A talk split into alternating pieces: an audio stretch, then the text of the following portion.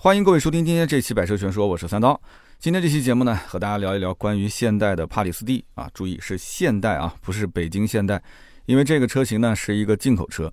最近一段时间呢，陆陆续续的已经有很多车主提车了。那么在网上有一些大 V 啊，也是用这个车在做评测，所以呢，很多人刷一些图文啊、视频啊，都会看到。那么后台的咨询量啊，也比以前要多一些。那么我们其实知道啊，之前提过进口现代。那么进口现代呢？啊，当时是一个独立的经销商网络，但是后来因为有一些不可抗力啊，有些因素呢，韩国很多的企业陆陆续续撤离中国了。那么进口起亚、进口现代的网络在当年是说关闭就关闭，所以呢，当年经销商退网这个事情呢，还当时闹得挺大的啊，因为处理的可能不是特别的好。那么在节目里面，我们曾经也说过，就是韩国的车企未来几年是不是会？啊，就是日子不是特别的好过。那么大家呢，当时也说很多的预测也是比较准的啊。到了后来几年，整个的韩国车企的这个销量啊，断崖式的下滑啊。进口现代后来也消失了。那么现在呢，这个进口现代或者说叫做现代的进口车帕里斯蒂这个车型呢，到中国来，哎，名字起的是挺洋气的，但是呢很拗口啊，就不太好记。我相信买这个车的人应该年纪都不太小。那么这年头呢，其实新车取名字啊，还是要接地气一点比较好。你比方说国内的一些车企啊，取名字不是猫啊就是狗啊，啊不是坦克啊就是炮啊，非常好记，而且你看销量也不错，对不对？所以这个帕里斯蒂呢，如果不是真爱，你可能不是马上当下就能记得住这个名字。那么这个车呢，到底是什么样一个车？跟大家说一下，这个车车长是四千九百八十毫米，接近五米，轴距呢两千九百毫米啊，非常的夸张。就它是一个非常大的七座 SUV，排量也很夸张，它的排量是三点五 V 六的发动机。大家想一想，稍微有常识的人都知道，进口车如果说是一个大排量的话，它进来是要交税的。对不对？按照排量来交税，那么这台车进口到国内的价格应该是比国外要贵很多啊！应该在国内市场，这车是没什么竞争力的。但是呢，最后公布价格的时候很夸张，帕里斯蒂三个配置，最低配的价格二十九万八千八，中配的是个四驱啊，三十一万零八百，高配的四驱三十二万九千八啊！也就是说，这个价格呢，一台汉兰达的预算啊，你基本上就妥妥可以拿下帕里斯蒂了啊！因为汉兰达还要加价，是不是？所以我就觉得定这个价格啊，我不知道是哪个领导定的。这个领导应该说还是很有勇气的。就理论上来讲，这种车型其实到国内啊做做样子就可以了。哎，无非就是拉高一下品牌调性啊，他没有什么实质性的要跑量的这种任务。但是哎，敢这样子玩的这个领导，我觉得那这真正的挺有勇气的啊。他要试一试中国市场、中国消费者是什么反应，定一个比较低的价格。那什么叫勇气呢？啊，我觉得勇气就是在别人看不懂的时候，哎，你做自己认为对的事情。但是这事情具体对不对？我觉得两说啊。在很多人来看的话，就这款车啊，觉得怎么怎么好。那网上有一开始都在吹这个车好的，但是最近呢，也有说这车有一些啊减配啊，有一些跟中国外国配置不太相同的，甚至发动机都不一样的地方。我觉得这车呢，首先有一点我要跟大家讲，在网上很多人都没有提到，就这个车子，我当时第一眼看到，当时我记得是在这个广州车展上面，我也发过微博，我也曾经节目里面捎带提了一下。大排量自吸大七座 SUV 进口现代，但是回来之后我就一直在琢磨，我觉得这车怎么有点似曾相识啊？后来我想了想，想了很久，我绞尽脑汁去想，我以前在 4S 店做二手车的这个总监的时候，我以前收购过一台车，就是进口现代，而且是一个当时非常稀有的这个大七座的，然后也是一个大排量的 SUV，但是我始终想不起来叫什么名字，我还问了我的老同事，最后呢，在各种提示之下，我突然之间想起来了。啊，那不就是当时进口现代的维拉克斯吗？大家有没有人知道这个车？维拉克斯，维拉克斯这个车子呢，应该是在差不多一零年、一二年前后就卖了非常短的两三年，后来就退市了。那台车子不就是一个 V 六的三点八升大排量的横置发动机，不也是一个中大型的七座 SUV 吗？但是当年这个车的售价将近四十万啊，甚至高配是四十多万。那很显然，当年这车定位是比胜达要高一些，但是卖的非常的惨，几乎很少有人会知道。所以呢，这个帕里斯蒂后来我也是根据这个线索查了一下，它就是维拉克斯的继承者啊，连名字都很像。所以不要认为这是一个什么特别特别新的啊全新的车型。所以这就有意思了，很多人都觉得说啊买韩系没什么意义啊，要论保值率啊省心程度，你不如买日系。那么要是论性价比的话，那不如买咱们的华系车，对不对？但是这一台帕里斯蒂，它虽然是个进口车，有这么一个定价，有这么大一个排量啊，这几件事情融合在一起，基本上没什么人会去质疑它的定价有问题。可是就这么一个三点五 V 六的发动机，你说香不香？香。但你问我买不买，肯定很多人会纠结。大排量的发动机就意味着今后保养和使用的费用肯定是比较高的。那么它今后的油耗高不高？保养的费用高不高？对不对？包括网友一直在争论的，就是国外跟国内的发动机是不一样的，到底是怎么回事？我也不是很清楚，对吧？很多网友在网上都在讨论这个话题，国内跟国外的配置是不是有区别？是不是减配了？所以今天这一期节目，但凡是对帕里斯蒂有兴趣的话，我觉得听完之后啊，你应该去到 4S 店啊，就不会再有什么问题了。甚至你说的一些点，可能连销售都不知道。那么首先，对于这个大排量自吸的事情呢，我还是要说一下自己的看法。因为首先你要解决这个问题，你才能继续往下了解这个车。我相信绝大多数的家庭肯定是不太能够接受一个3.5升的 V6 的发动机的车。很多国产车同样是这么大一个壳子，对吧？它用的还是个 1.5T 发动机。你别管他说什么踩油门光吼不走，关键哎听到一个 1.5T 就心里面觉得说，哎呀这个舒服，对吧？那么将来可能油耗也不高啊，这个车子的价格应该也不贵。但是一听个3.5。哇，这心里面就像一个石头一样的堵在那个地方。那么像汉兰达、全新胜达、锐界、昂科旗这一类的车型，基本上都是主流的 2.0T 发动机。2.0T 的这个排量，应该讲是大家都能够接受的。那么再大一点的，比方说像福特的探险者，用的就是 2.3T 的发动机，那么很多的用户也是可以接受的。那么真的给你一个 3.5V6 啊，网上的这键盘侠肯定都开心了，但是真正要掏钱去买的人，想想还是有点怕。这车子买来是开的，不是看的。那么只要一开，对吧？引擎只要一转动，那你虽然买之前是嚷嚷着讲我要动力要动力，但是谁都希望什么？又要马儿跑，又要马儿不吃草啊，或者说尽量少吃草。但是我们可以肯定的是，有些不怕马儿多吃草的车主也是存在的，对吧？比方说，有的人他的公司是可以按照公里数去报销油费的。经常跑业务的一些人，有的人呢，他预算本身就很充足啊，他玩这个车子可能第二辆、第三辆，他就是玩个大排量自吸啊，四十万以内也就这个车能看好，他不在乎。那么还有的人呢，天生喜欢大排量自吸，无所谓，对吧？玩玩嘛，所以预算呢，他能够得着。那么其次就是，你也不要因为这是个大排量，它的价格又很低，所以你觉得好像不买它就亏了。我们要很清楚一点，就是我自己是不是需要这个产品，它的这些所谓的长的地方啊，长板的地方，是不是自己的最刚需的点？还有就是七座，七座是你的刚需吗？你要一个七座 SUV 吗？你如果只是上下班代个步的话，偶尔去带着，比方说家里面人、孩子啊，跑跑长途，出去自驾游，那我觉得绝大多数的车你都可以考虑。你为什么一定要买这个呢？你真的觉得说啊，家里是三口人，再加上双方的父母，呃，四个老人。那我需要一个七座跑长途去自驾去玩儿，哎，那你为什么不买个 MPV 呢？你不要真的想说天天去跋山涉水，这个车四驱能力其实也就那么回事啊，它能过的 MPV 基本上也都能过哈。你说一定要讲通过性，那当然 SUV 通过性稍微的好那么一丢丢，是不是？但是舒适度的话，MPV 绝对是比 SUV 要好得多得多。那么在做这期节目之前，我跟团队里面的这个小伙伴啊，也是做了一个简单的沟通，我就发现我们团队里面的兄弟啊，这个观点是两个极端。啊，有的人说啊，不用看牌子，对吧？车子好就行了。帕里斯蒂 V6 发动机，三点五，对吧？自吸，你还想什么呢？现在也没什么能买到这种价位、这种排量的车了，三十来万可以啊，很实在啊。但是呢，团队里面也有人不认可的啊，觉得说这个发动机跟海外的版本啊是完全不一样的，而且它的配置也是被阉割了一些。那么再加上现代的这个品牌力啊，三十多万，你说让我买这个车，他是觉得有点划不来。那么后来呢，我在网上也看了很多一些网友的评价，我发现。确实，这个车争议还是不少的。那么话又说回来了，人红是非多嘛，对不对？你被人挑三拣四，总归是说明有人在注意你。那如果说大家都不讨论你了，当你不存在，那就是更可怕的一件事情，对不对？那么据我跟一线销售去了解了一下情况，这个车其实卖得很好，非常好，真的。那么现在订车的话，你想过年前提都不一定能提得到，而且订车甚至还要要求选装或者是在 4S 店加装潢才行。大家如果感兴趣，你可以直接上网搜进口现代，然后有个官网，你进去之后就跟那个保时捷的页面一样的，这上面可以有下一步，然后选外观、选内饰、选各种选装的配置。那么我们今天就好好的聊一聊，就这一台还算是有一些争议的现代的帕里斯蒂。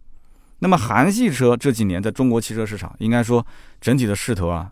呃，还不是特别的好啊。那不管是现代还是起亚，日子都过得不太好。那么当然了，这其中有一些呢是产品因素，那么还有一些呢就是韩国车企啊对于中国市场的整体的之前的态度啊，包括之前社会大环境、国际关系等等啊，都是有影响的。那么帕里斯蒂这台车呢，刚开始在网上放出消息说要以进口的形式在中国销售的时候，有很多媒体啊是怎么猜测的呢？当时有人讲说不可能，绝对不可能用国外的这个 V6 的发动机加上一个 8AT 的变速箱啊，这车在国内多数会用 2.0T 的发动机啊，这些文章在网上还能搜得到。那么这个车的车长将近五米啊，又是一个中大型的七座 SUV 的设定，所以大家都猜测，即使用 2.0T 的发动机，价格肯定也不便宜。为什么呢？因为国外啊跟国内不一样。你比方说以美国市场为例啊，在美国市场的话，七座的最低配 S E L 的版本售价是三万五千一百七十五美金，折合人民币大概二十三万多。那么中配它的版本是售价四万五千一百二十五美金，折合人民币大概在二十九万多。那么七座版本的顶配它的售价四万六千零五十美金，那么折合人民币已经要超三十万了。大家都知道啊，美国的新车售价是普遍偏低的，对不对？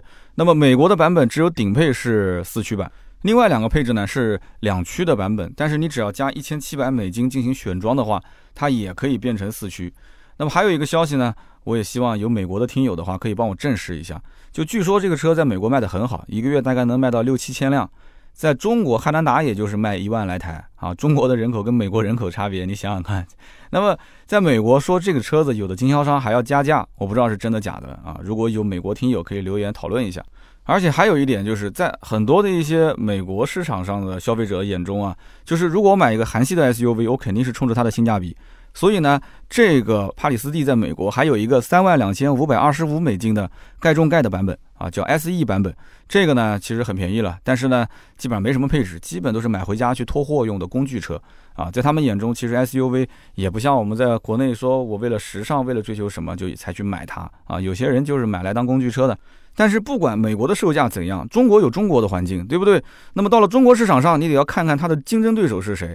这台车如果真到中国市场上来，福特当时的探险者是原装进口的，它卖多少钱？四十多万，对不对？后来又变成合资生产了，那这个车子又以进口的形式进来，它首先面临的，你像探险者这种车型，它的价格已经降过了，你怎么定？你这个排量摆在那个地方，对不对？进口关税肯定是够你喝一壶的。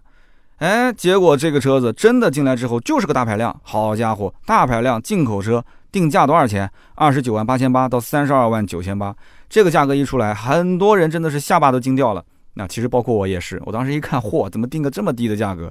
但是我也开始要想一想，就是韩国车企他到底想干什么？他是用这个车来表个态吗？啊，表个姿态啊，说我开始重视中国市场了，还是说他真的想要用这个车来跑量？用这个车来跑量？去取代汉兰达吗？啊，你全新胜达都被汉兰达打成什么样了？当然，汉兰达也没跟你打，对吧？就自己在那边跑着跑着就摔跤了嘛。所以要想一想，七座车这个市场大哥是谁，对不对？你来了以后，这个市场的容量有多大啊？客户对你的宽容度有多少？他能不能接受？所以后来我就深入研究了一下，我就发现啊，就这款车网友吐槽还是比较多的。首先就是这个发动机中外有别。那比方说美版的帕里斯蒂，它全系用的是二百九十一匹的三百五十五牛米的三点八升 V 六发动机啊，其实韩版也是这样的。那么国内出售的帕里斯蒂呢，搭载的是一台二百七十二匹三百三十六牛米的三点五升 V 六发动机。那么可能有人会觉得说，哎，这不就是排量少了零点三吗？对吧？可能就是因为国六的这个排放标准，所以呢就稍微缩了一下排量，对吧？没什么太大的区别。我告诉各位，根本就不是这样的。这一颗3.5升的 V6 发动机不是从3.8升缩缸缩下来的，它是用了另外一台代号是 G6DC 的单奥托循环 MPI 多点电喷发动机。你注意了，这跟那个3.8升的是完全不一样的发动机。这个发动机呢，官方取了个名字叫莱姆达 （LAMBDA Lambda）。那么曾经是搭载在2010年的胜达上面。有人讲胜达有3.5的发动机吗？当然是有的了，只不过没有在我们国内进行售卖。一直到二零一八年的第四代的胜达这一款三点五 V 六的发动机，其实都在用。这个发动机的特点是什么呢？就是耐操、平顺性比较好。但是缺点也非常明显，就是油耗偏高。因为它是一个多点电喷的发动机，它有一个天生的缺陷，就是它的燃油喷射压力偏低。所以呢，它的这个汽油啊，它就不能充分的雾化，也无法和空气进行一个充分的混合，所以就影响发动机的燃烧。这一听就明白了吗？那么，此外，多点电喷的发动机其实除了油耗高一点之外啊，其他方面的优势也还算比较明显。比方说啊，技术呢也相对成熟一些，比较稳定。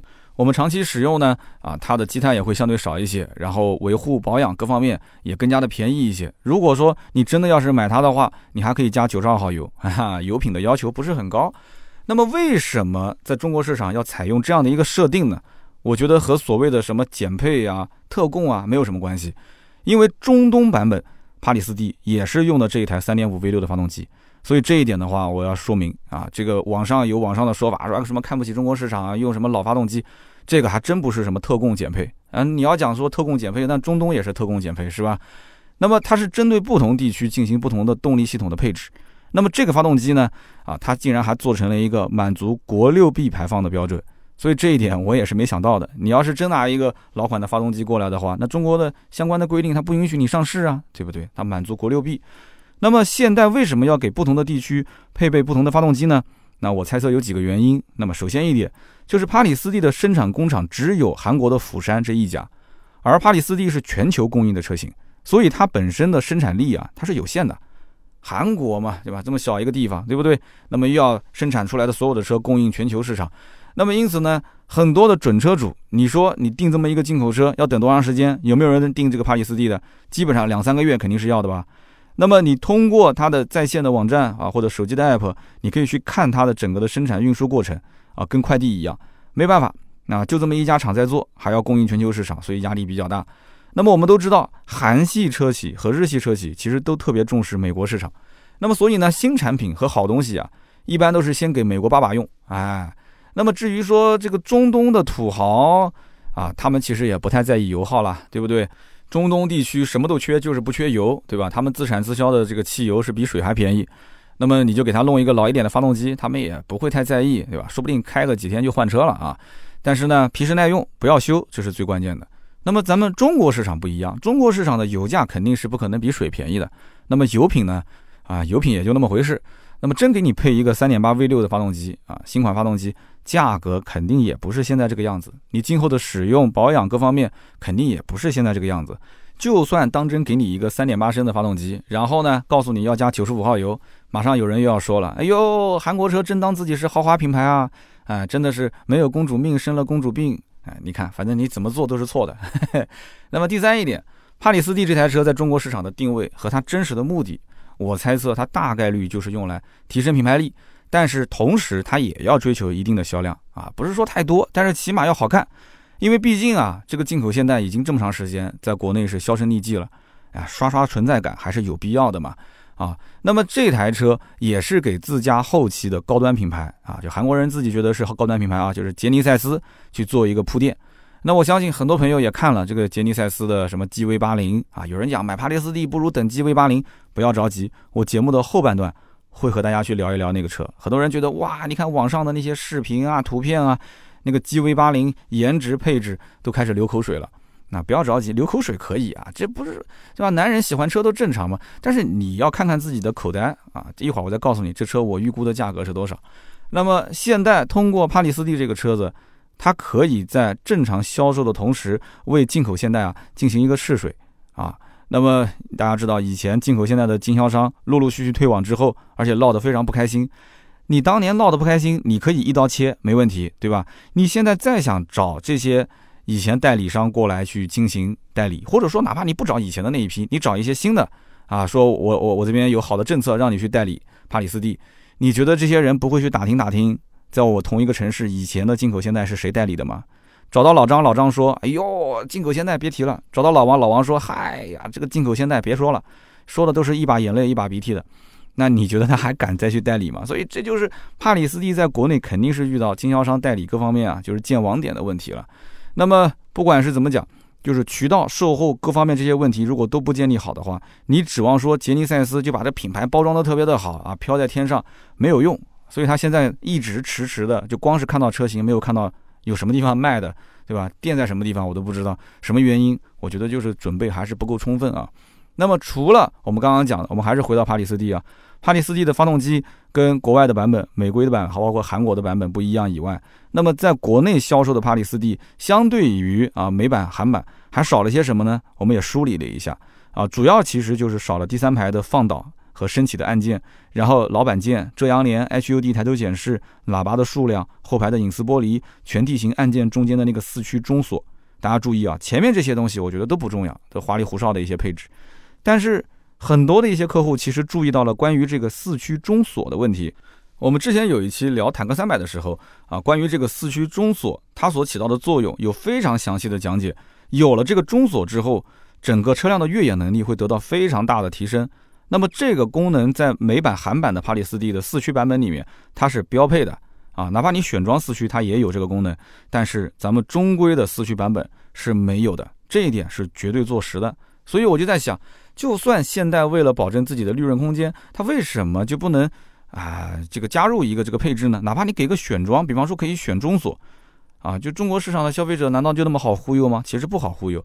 中国现在的自媒体啊还是比较强的，对吧？比方说像我们这样天天在电台里面啪啦啪啦一说说一个小时的，我肯定是给他老底都给扒了嘛，对不对？包括现在什么小视频啊，对不对？啊，长图文啊，这些都有人在做。中国的移动互联网很发达嘛，对不对？大家虽然说可能买车比较冲动，但是买之前一定是不停的用手机在查各种各样的资料。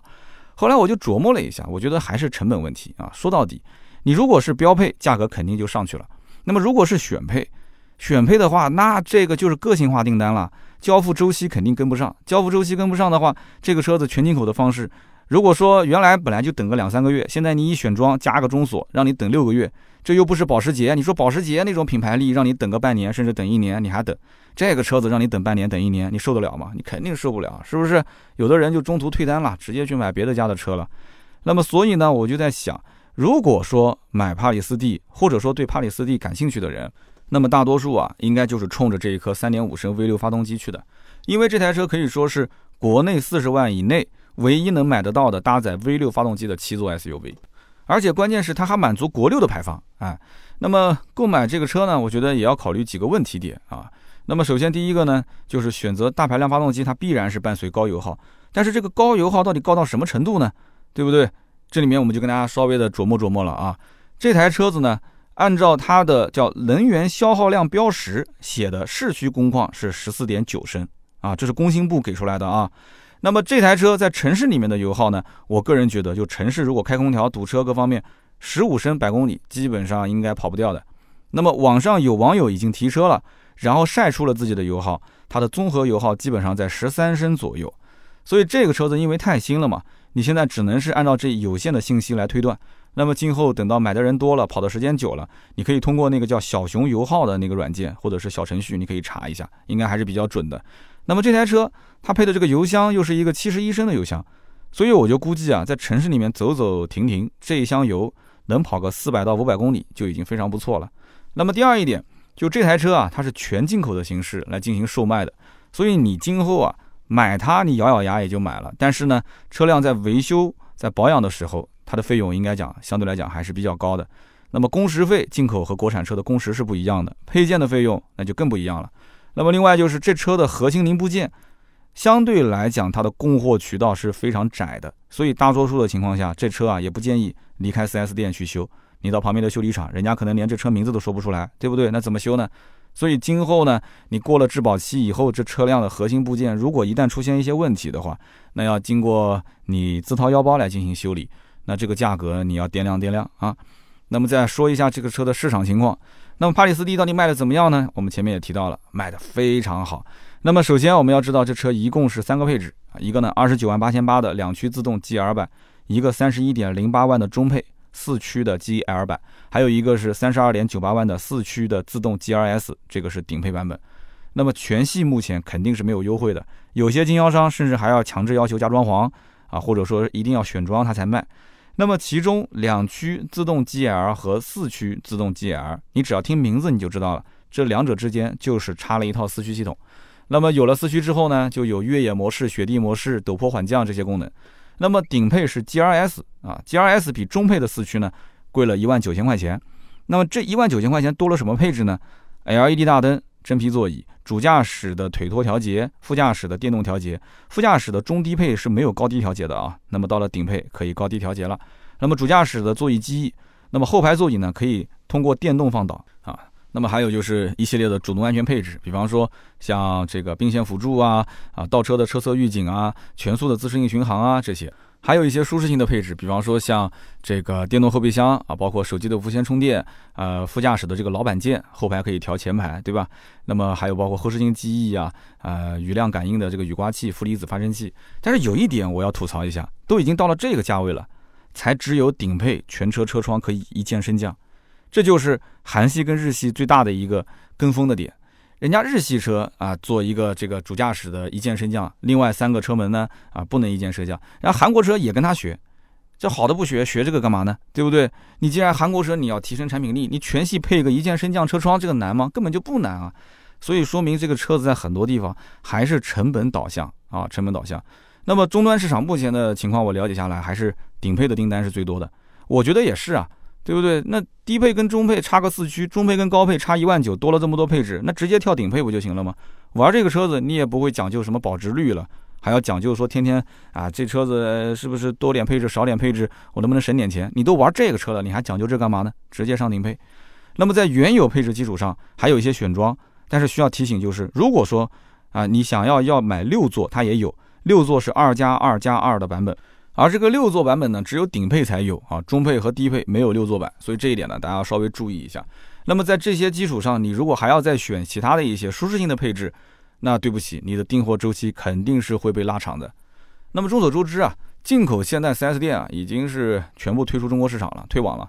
那前几年对吧？那么当年进口现代连它的市场部，就是它其实就是个销售中心嘛，销售公司、市场部、销售部全部取消。那么现在帕里斯蒂上市之后，进口现代要再回归到中国市场，那怎么去卖呢？我们前面讲的都没有店了，怎么卖呢？所以只能跟北京现代的 4S 店合作。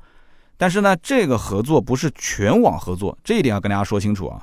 所以一定要在看这个车之前上一下它的官网，你看一看它的合作的 4S 店在你们这个城市是有哪一家啊？如果你们这个城市有好几家北京现代 4S 店，并不是每一家都是有。条件去售卖帕里斯蒂的，或者说是有合作的这个帕里斯蒂的，所以说你不要像看这个北京现代的其他的车一样的说啊，直接就开个车打个车就随便找一个离家近的了。那么这个车型现在还很缺，包括展车跟试驾车，去之前也要打电话，你别到时候去了以后连展车都没有。他们有的店互相之间都是借来借去啊，像一个巡展一样的。那么 4S 店的试驾车呢，也是陆陆续续最近也才开始配齐的。那么去之前一定要上官网查一下啊！提醒大家别空跑一趟。那么现在订这个车呢，基本上都不是去 4S 店啊，跟销售去聊半天，然后再去谈价格，然后再去下单，都是通过线上来进行订单的啊。所以就学这些这个比较时髦的这种订车的方式。所以呢，因此你要到 4S 店的话，你一定要跟他说清楚你要什么样的配置，你在官网上面已经是选择好了，你最多是跟他确认一下，然后你在他的当面你可以用手机下也没问题。但是你选不同的配置啊，不同的车型的话，那可能你订货周期差别会比较大。官网上面也有少量的现车在卖，一般都是加了一些配置，就不用你选了，给你加好了。那么这种车型你能接受的话，那两周左右可以提车。那么如果自己下单要选装的话，那就非常长了。那么等车到了以后，你就可以到北京现代的 4S 店指定的啊合作的店里面去啊去提车，或者说它还有一个服务是可以直接用大板车把这个车子拖到你们家楼下直接交车。那么今后的保养怎么办呢？保养就是去北京现代的 4S 店啊进行保养，在它的这个网点还没有建起来之前。那么之前我看到网上啊有劳恩斯酷派的车主吐槽，说这个北京现代的 4S 店啊其实对这种进口车型不是很熟悉，因为当年进口现代的车都是进口现代的经销商自己来负责进行保养维修的。那么突然之间就退网了，然后并到了北京现代，所以呢他售后的师傅当时就傻眼了嘛，哎以前没玩过这个车啊，对吧？那么还有一个就是配件价格，就专门为了你去从厂家去订这个配件啊，订货的这个渠道还得要通过官网的那种啊比较特殊的渠道去订。它你想，北京现代是北京现代啊，进口现代是进口现代啊，那肯定各方面成本都会高一些。所以说买帕里斯基的客户啊，一定要想清楚，你必须是真爱，你真爱这车子看了之后是真的是食之无味夜不能寐。那你说我非它不买，我不买它我这日子难受，对吧？我人生中就是一个愿望没有实现，那你就去买它。对不对？这个大排量的自吸也是玩一辆少一辆了。三点五 V 六价格嘛，四十万以内唯一的一个可以选的，所以想清楚就好。那么聊到这里的话，我们顺便也提一句，经常我们会看到，只要是在帕里斯蒂的话题讨论下面，评论区里面肯定有人会讲说买这个车不如买这个杰尼赛斯的 GV 八零。那么杰尼赛斯 GV 八零又是一个什么车呢？啊，我们跟大家稍微普及一下。首先我们要知道杰尼赛斯这个牌子，它对于现代集团来讲啊，他认为是一个高端品牌。它是二零一五年创立的，相当于是雷克萨斯之于丰田，讴歌之于本田，英菲尼迪之于日产。这么一解释呢，就明白了啊。那么这个品牌呢，其实在韩国本土的地位确实不错啊，韩国人都挺喜欢这个牌子的。平时呢，如果你要追韩剧的话，应该看到过，基本上都是剧里面的这种啊霸道总裁啊、富家公子哥的标配。如果你不追，你问问你老婆，你老婆肯定也看过，就是一个带翅膀的小 logo 的车标。啊，如果你夫人当时不太懂车的话，甚至可能以为是个宾利，它跟那个宾利的标确实很像啊。那么杰尼赛斯当时一直说要进中国市场，但是到今天为止一直没有太大的动作。我觉得主要原因还是经销商网络建设的问题。那么提到这个网络建设啊，我觉得真的很可惜。进口现代再怎么再怎么，当年至少在全国各地啊还是有网点的，哪怕一个城市就一家，那至少也有一家，对不对？那么二零一五年之前。其实没有杰尼赛斯这个牌子，以前就统一都是用进口现代，然后把啊很多车汇聚在一起。比方说像五十万左右级别的劳恩斯啊，是不是我们听友当中有劳恩斯酷派的车主啊？那么包括后来就改名叫杰恩斯，那么再后来呢啊还有包括旗舰级的百万级的这种雅克士，那么这些车呢，其实在当年跟杰尼赛斯是有传承关系的，只不过杰尼赛斯还没独立出来，那么都是归在进口现代的旗下。后来呢，杰尼赛斯单独成为一个豪华品牌，现在就把这些旗下的高端车型，还有乱七八糟各种命名全部整合，整合下来之后呢，雅克士换代今后叫做什么呢？叫杰尼赛斯 G 九零。那么杰恩斯呢，对应的就是杰尼赛斯 G 八零。那么今后还有一款对标奔驰的 C 级呀、宝马的三系、奥迪 A 四的 G 七零。这个定的名字我觉得也很有意思啊，这有点像英菲尼迪的。当年的这个定法啊，什么 G 三七啊、G 二五啊，是不是有点像？现在人家英菲尼迪都不用了，都开始用什么 Q 系列、QX 系列，是吧？所以我感觉啊，这杰尼赛斯如果真到中国市场啊，它的店应该是建在英菲尼迪的旁边，因为它身上有很多的这个影子，就特别像英菲尼迪。它到中国市场就是混到天上去了，我估计也就是英菲尼迪的水平。那我们还是回到我们刚刚前面提的话题，就是说，哎，买帕里斯蒂不如买杰尼赛斯 GV 八零。杰尼赛斯 GV 八零是。杰尼赛斯这个牌子进入中国市场的第一批车是第一款 SUV 的产品，那它卖多少钱呢？我想先给大家泼一盆冷水啊！虽然跟帕里斯蒂一样都是中大型 SUV，但是你要搞清楚，一个挂的是现代的标，一个挂的是杰尼赛斯的标。相当于一个挂日产标，一个挂英菲尼迪的标，你可以去看一看，同样的三大件总成，英菲尼迪卖的比日产要贵多少钱啊？你先按照这个百分比去算，然后你再看 GV 八零，其实在定位上它肯定是高于帕里斯蒂很多的，所以呢，在价格上面，我们可以也参考美国市场的定价，在美国市场，帕里斯蒂的顶配车型四万六千零五十美元，对不对？那么杰尼赛斯 GV 八零卖多少钱呢？它的起售版本四万八千九百美元。这个定价是个什么概念呢？在美国市场，这个定价基本上是跟奔驰 GLE、宝马的 X5 差不多了。所以我个人预计，GV80 到了国内之后啊，它的定价至少应该是五十万以上的起步价。所以你怎么可能是让帕里斯蒂的车主说去买一个捷恩赛斯的这个 GV80 呢？这完全就是翻了将近一倍的价格，是不是？那么也有人会讲说啊，那杰尼赛斯后期会不会国产或者是半国产啊？就是 CKD 嘛，零部件进口在国内组装，有这个必要吗？你想一想，完全没这个必要吧？现在的中国的汽车消费的市场环境跟以前不一样了，该合资你就合资，该进口你就进口。而且北京现代的工厂，你说真的要是把它拿过来进行一个组装，完全有这个能力啊。可是这个牌子的调性在那个地方啊，对不对？那韩国人肯定是希望这个牌子进来之后，还是要走那种高大上的路线啊，是不是？所以，GV 八零的定价，就算将来略微的有所下调啊，表表诚意，至少也是个四十大几万的车啊。那么目前也没什么消息，我只是一个猜测啊。那么杰尼赛斯真的要有人感兴趣去哪边买呢？那么现在目前为止的话，据我了解啊，也就在像上海的香港广场、成都的远洋太古里有显示说在建店。啊！但是这个显示在建已经很长一段时间了，一直都是显示在建，还没建好。我不知道什么原因，那可能是疫情的原因，或者是怎样。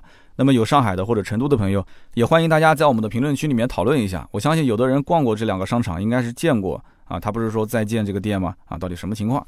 那么 G V 八零呢，一句话就是：一，你不知道它什么时候来；二，你不知道它是什么价格定；第三个，你也不知道它将来就算上市了，动力配置有没有变化啊？帕蒂斯蒂不就是有变化吗？那么对于杰尼赛斯今后的市场，我其实观点非常不乐观。我觉得它开发经销商太难了，它做直营店又不现实，它就是玩出花，也就是英菲尼迪的水准。但是呢，像英菲尼迪啊、凯迪拉克啊、沃尔沃啊这些二线的豪华品牌，其实它会面临一个非常严重的问题，就是大降价。它的降价一个比一个狠，对不对？那你说好不容易建一个自己的豪华品牌，结果要跟着他们一起去玩降价，那多惨啊！是不是？都是比惨。那有人讲说，那雷克萨斯不降价，那雷克萨斯那是奇葩，对不对？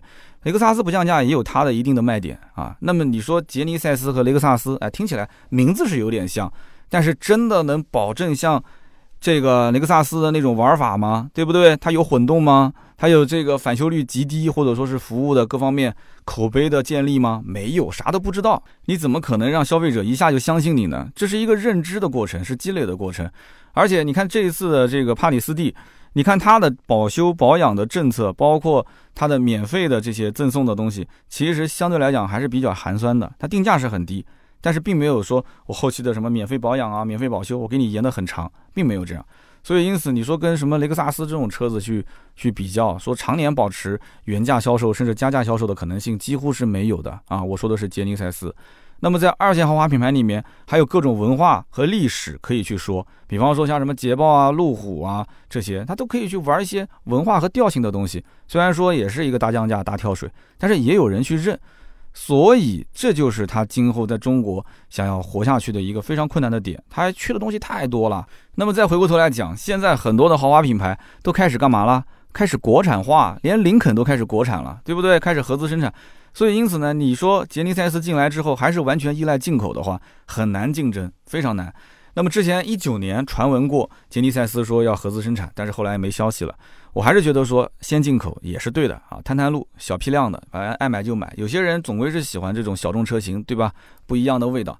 前一段时间呢，我在微博上发了一个美国市场的豪华品牌销量排行榜，很有意思啊。美国市场其实很多消费者啊，他买的品牌啊，都是我们眼中这些二线豪华品牌。当时雷克萨斯的销量能排进前三，我当时很惊讶。然后讴歌、英菲尼迪这些牌子啊，相对于来讲的话，在美国卖的也很好啊，都是日本车。但是话又说回来，反而是诞生在美国的品牌，在北美卖的反而不好。你比方说啊，像凯迪拉克啊，这是标标准准的美国品牌啊，那么 CT 六马上都要停产了。还有像林肯啊，这也是美国的品牌，在美国本地也是卖的不咋地。那么我们刚刚说的那些日系的豪华品牌，其实一开始就是诞生在北美地区。主打的就是美国市场，它是对于美国市场量身定制的。然后玩好了之后呢，品牌调性出来了，再再拿回到其他的国家进行售卖，或者拿回本国来进行售卖。你像日本车就是这样玩的嘛。那么杰尼赛斯其实也是将韩国和美国市场作为一个重心来进行发展，所以呢，它在美国的整体势头还是非常不错的。那么这里面我插一句题外话啊，你要如果仔细去研究韩国的企业，不仅仅是车企啊，你会发现其实韩国的企业和日本的企业差别非常的大。日本的企业一般都是呢，把好产品留到自己的市场来流通，然后拿一些呃不是最顶尖的产品，或者说是相对来讲次顶尖的放到国外市场，特别是美国爸爸那边去卖。那么剩下来在中国市场，当年的家用电器不就是嘛，对吧？那些淘汰的产品全部到中国来卖。那现在时代不同了，我是说以前，所以日本其实一直有一个就是民族第一位的这样的一个想法。那么韩国的企业呢很有意思。韩国企业打造产品，一般它站的角度比日本企业的角度还要全球化。就是我曾经看过这个经济学家做过一些分析，就是韩国各种各样的产品，只要从诞生之日起，它其实危机意识非常强。我们其实也可以理解，本身韩国本土对吧，这个土地也小，然后人口也少，而且韩国的企业基本上都是跨国型的大公司，所以这样的企业，你说做一个本土化的产品毫无意义。所以呢，它这个全球化应该讲做的还是比很多的一些企业要好的。但是在中国的汽车市场，我是看不到一丁点杰尼赛斯相比于我们前面提到的，哪怕是这些二线豪华品牌，跟他们竞争有什么肉眼可见的优势呢？对不对？他肯定是逃脱不了进入中国市场就直接啊甩开膀子去跟那些二线豪华品牌去打价格战了啊！你说高高在上不可能的，除非就是什么呢？你上来定价就很低，对不对？你直接别人还没打你就先跪着啊，这样有可能啊，你可以逃过他的铁拳，但是你今后就只能是跪着卖了，只能是这样，对不对？所以这个价格肯定是要往低了走。那么毕竟呢，这个基于现代的豪华品牌，我们现代的自身的品牌力，大家也都很清楚，在合资品牌当中，现代居于什么样的一个位置？那么同时，进口的杰尼赛斯在国内的知名度、认知度各方面相对还是低一些的。所以我不讲嘛，中国国民买豪华品牌，他要求就是认知度高，价格是放在第二位的，一定要撑门面，开出去别人都认识，知道这是个好车，知道这车贵，所以知道这个车贵这件事情很重要。就怕别人不知道这车贵，那你要讲说，那我就不走这个路线，我就像现在的新能源车一样，我重产品力，我不重品牌力，那 OK 啊，那你就做新能源呗。你在燃油车市场是燃油车市场的玩法，新能源市场是新能源市场的玩法，对不对？新能源市场就讲究这个车的科技化含量越来越高，然后呢，成本是越来越低，就跟手机一样的。那关键问题是你还在走个大排量的路线，还拿一个三点五 V 六的发动机过来卖。你还玩新能源的这种玩法吗？啊，成本越降越低，不可能的事情，想什么呢？所以保持调性还是舍价求量这两点，我觉得后期也可以稍微的关注一下啊，这个品牌的发展。那么总的来说呢，对于现代的帕里斯蒂这台车，我的想法其实也很简单，如果你能接受它的价格，包括它今后我都提到过的那些后期的使用养护方面的开销，那么至于这款车属于什么牌子不重要，因为你看中的也不是这个牌子，对吧？你直接入手，应该讲也不会错。